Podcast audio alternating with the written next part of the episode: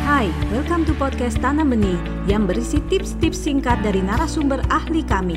Jangan lupa di-follow.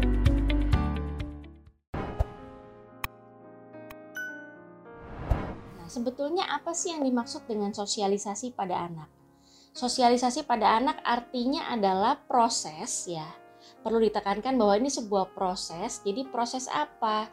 Proses seorang anak mempelajari keterampilan sosial, mempelajari yang namanya norma-norma atau aturan dalam bergaul, kemudian proses di mana anak belajar tentang perilaku apa atau perbuatan apa yang sebaiknya dia lakukan supaya dia bisa fit in atau bisa diterima, bisa beradaptasi dengan baik dalam sebuah kelompok pertemanan atau dalam sistem-sistem sosial sosial tertentu, seperti misalnya bagaimana dia harus berperilaku di sebuah sekolah, atau ketika berkumpul dengan keluarga besar, atau ketika berada di rumah ibadah, misalnya.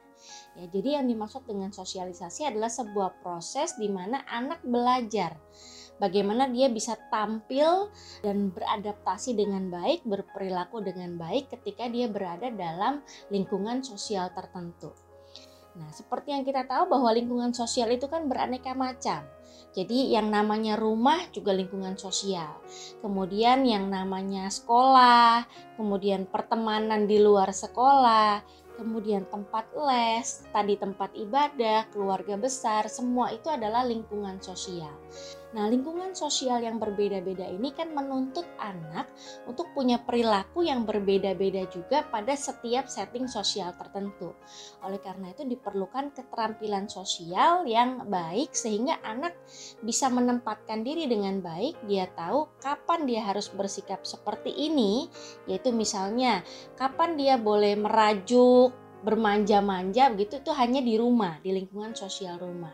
Tapi perilaku itu sebaiknya tidak ditunjukkan kepada guru begitu. Kira-kira seperti itu yang disebut dengan uh, sosialisasi pada anak gambarannya. Anda baru saja mendengarkan tips dari Tanam Benih Foundation. Mari bersama-sama kita terus belajar untuk menjadi orang tua yang lebih baik demi generasi yang lebih baik. Jangan lupa follow podcast kami